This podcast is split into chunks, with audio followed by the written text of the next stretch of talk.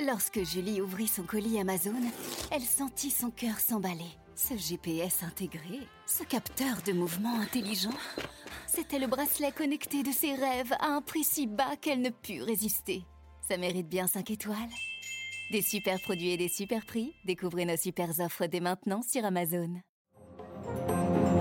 Radio Classique, l'édito politique avec le Figaro. 8h12 sur Radio Classique, l'édito politique avec Guillaume Tabar. Bonjour Guillaume. Bonjour Renaud. Jean Castex a fait quelques annonces hier soir pour répondre à la montée de la violence en Guadeloupe. La crise dans cet archipel des Antilles est-elle une véritable menace pour l'exécutif, Guillaume? Bah, C'est Emmanuel Macron qui l'a dit lui-même, hein, la situation est explosive. Explosive parce qu'il y a un cocktail détonnant de facteurs différents.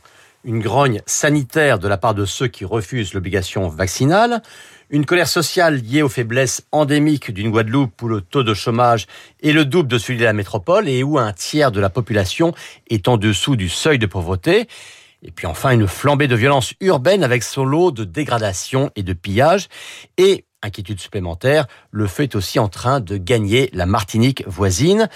Donc la hantise de l'exécutif, c'est bien sûr de subir une sorte de version actualisée des Gilets jaunes et de revivre ce qu'il s'était passé en 2009 quand les deux îles avaient subi des grèves durant plus de 40 jours. Guillaume, y a-t-il un, risque de blocage sur place et donc de révolte sociale généralisée? Bah Écoutez, à voir certaines images, à entendre certaines déclarations sur place, on pourrait le croire. Mais attention aux effets d'optique.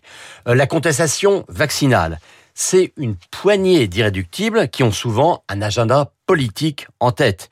Et les violences, c'est une autre poignée d'enragés, de casseurs et de pilleurs.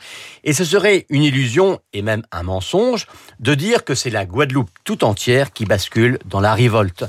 L'immense majorité des Guadeloupéens ne soutiennent pas cette amorce de révolte.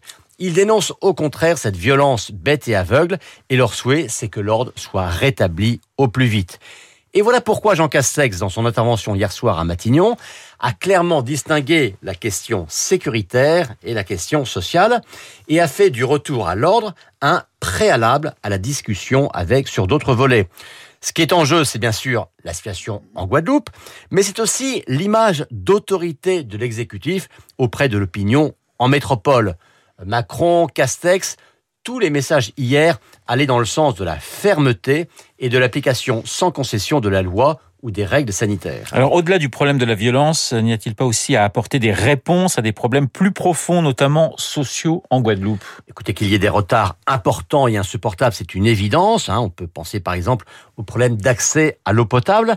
Mais le risque de ce type de pression, eh bien, c'est de pousser à des réponses à la fois immédiates, simplistes et au fond inefficaces.